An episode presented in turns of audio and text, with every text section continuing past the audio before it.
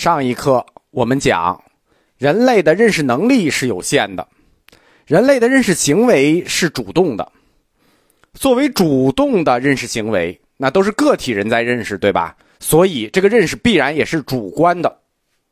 有限的人不能认识无限，这是肯定的。即使有限的，你也认识不全。你说有限的人就一定能认识有限的事儿吗？那不一定，你也认识不全。客观世界的真理，它不具有主动呈现出来的能力。虽然它在那里，只是等待你主动的认识去发现它，它并不会主动呈现。而作为你的主动认识能力，它是一种主观认识，它最多也只是逼近客观。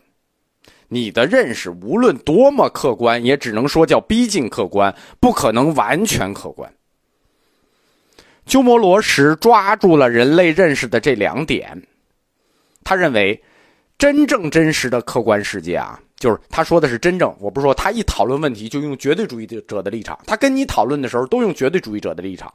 他说真正真实的客观世界，无论是此岸世界，就是我们的这个娑婆世界、物质世界啊，此岸，还是彼岸，就是西方极乐世界或者神灵世界，这两个世界，世间与出世间是否真实的存在，都不是人认识能力所能触及的领域。他不是说我们看见这个世界就不客观不存在，他说的是真正真实的客观世界，对吧？我们看到这个世界，你敢说这是真正真实的客观世界吗？他这看法是对的，因为他说的是一个绝对真实的客观，我们确实无法触及。我们认为人类的认识能力不够，不能触及，那我们可以讨论，对吧？我们可以部分的触及，我们不能完全的触及，我们可以部分的触及，但无法探究。因此我们不能对绝对客观的事情下任何结论，对吧？我们确实认识到我们认识的缺陷了，所以我们不能对这个真正真实的客观世界下结论。而鸠摩罗什认为人类的认识能力不能触及，那说明什么？说明它就不存在。他这个结论怎么这么奇怪？这个结论就根本不一样。因为他说为啥这个人类的认识能力无法触及不到，他就是绝对主义者的。你有认识能力，你就应该都能触及到，你为什么触及不到？因为它不存在，所以你触及不到。你看这个逻辑。我们举个例子啊，外星人我们都没见过，我们的认识能力都不到，我们无法探究，我们也没见过，我们也不知道有没有，即使有我们也不知道它什么样子，我们只能瞎猜。但鸠摩罗什说你没法探究就不存在，那这个结论就相当于，那你说就等于给外星人下了一个结论，它就不存在。你能下这个结论吗？这个辩论的过程，或者说这个逻辑过程出问题出在了哪儿呢？就鸠摩罗什认为，我们认为人类的能力不能触及和讨论绝对真实的世界。鸠摩罗什就把它变换成了真实世界就不存在，他偷换了概念，他把不能知道和不存在两件事情等同起来了。我们不能知道，我们不能完全的知道，他把这和不存在给等同了。他把因为和所以自说自话的就给你定义了。那你能认识的是什么呢？他为什么要这么定义？因为他要指出你能认识的只有你自己的认识而已，这个世界不存在，你所有的认识只是你的认识而已，这是他的目的。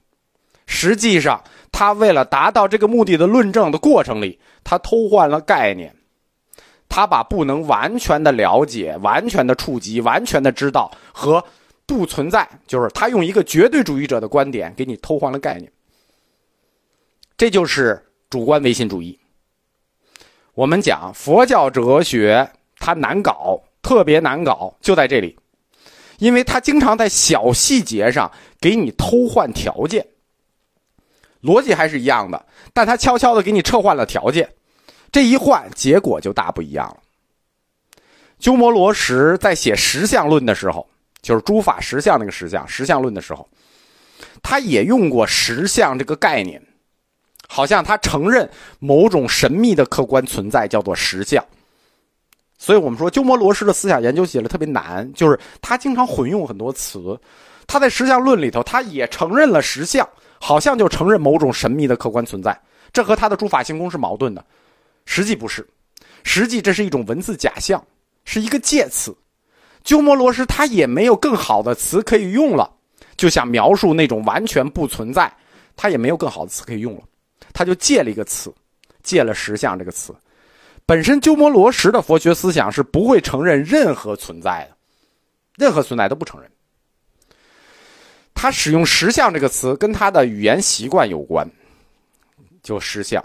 实际他经常使用很多其他的佛教词汇混用，比如真如、法性、真迹、涅槃、实相，他经常把这些词混用。他实际只想表达一个意思，就是一个借词，借这个词代指一个意思。这个意思是什么呢？是一个最高真理的意思。他并不是真正的去抠这个词，他就想借这个词给你指示这是一个最高真理。但是他的这种使用方法或译作方法，就给我们佛教哲学研究他的思想带来了困难，对吧？就是你要研究别人的著作，你可以抠字眼儿，对吧？我们像格义佛学似的，我们可以抠一抠，但研究鸠摩罗什这就很困难，因为佛教哲学它有一难点，就是多词一义，它一词多义或多词一义。什么呀？一个词在不同的地方它意思不一样，比如十这个字，它在不同地方意思不一样。它另一个特点就是多词一义，就是好多个词它一个意思。你看真如、法性、真迹、涅槃、实相，它搁在一块儿使。多词一义的特点在佛教哲学里它是这样的，就是如果一个词的意思是一个集合的话，就一个词的意思代表一个集合所有的含义的话，那这些词它们在意义覆盖上大部分是交集，就是这些词确实是你在化成集合的话，它们大部分是一个交集，但是实际上它们有各自不同的部分。别人这么混用就算了啊，普通人你这么混用就算了，但鸠摩罗什老师，您是佛教八宗共祖，您这么混用，你让我们后人怎么研究你，对吧？我们后人想用精准的佛教哲学定义来研究您的思想，这就给我们带来了混乱。但是他大致的意思我们还是了解，就是我们知道他是想指向一个最高真理，而且这种混用方式很可能是鸠摩罗什故意的，他故意这么混用。为什么？我们讲啊，理论要有弹性，佛教这个宗教的特点就是这点，它所有的理论都有弹性，它要给理论赋予一定的弹性。鸠摩罗什使用的实相这个词，实际没有任何所指，没有真实所指，他只想表示真理，而且他想表示这个真理又超越了语言认识的限制。我们讲语言的认识，维特根斯坦的边界它是有边界的，这个真理是超越了这个边界的，超越了语言认识的限制的。语言是不可能接近他想表达的那个最终真理的实际的，因此实际实相这个词跟诸法性空这个词是一样的。性空不是一个肯定概念，性是空的，它不是肯定概念，实相也不是肯定概念，它们的模式都一样。我们经常说诸法性空，好像性空是个定义，是个肯定定义，不是。实相与性空它们的性质都是要通过否定一切的表达方式，否定一切认识与认识对象。它只是想表达否定。性空你以为是肯定的吗？不，性空是表达否定，实相也是表达否定，只是通过连续不断的否定，绝不是说在认识之外还存在什么实相，存在什么实体，存在一个性的空，不存在。实相就是一个否定，这个性空也是一个否定。但是如果认识之外，人的认识之外就没有实体了，你就会碰到一个极其尴尬的问题。我们看到的这个世界到底是什么呀？啊，性空、实相、最高真理全是空的，那我们看到世界是什么？我们活在哪儿了？大千世界都是假象，仅仅是认识，对吧？如果哪个老师给你讲这个世界是个假象，这个世界是个做梦，我们现在在梦中，那你就上去给他俩大嘴巴，抽完他之后你问他疼不疼，假不假。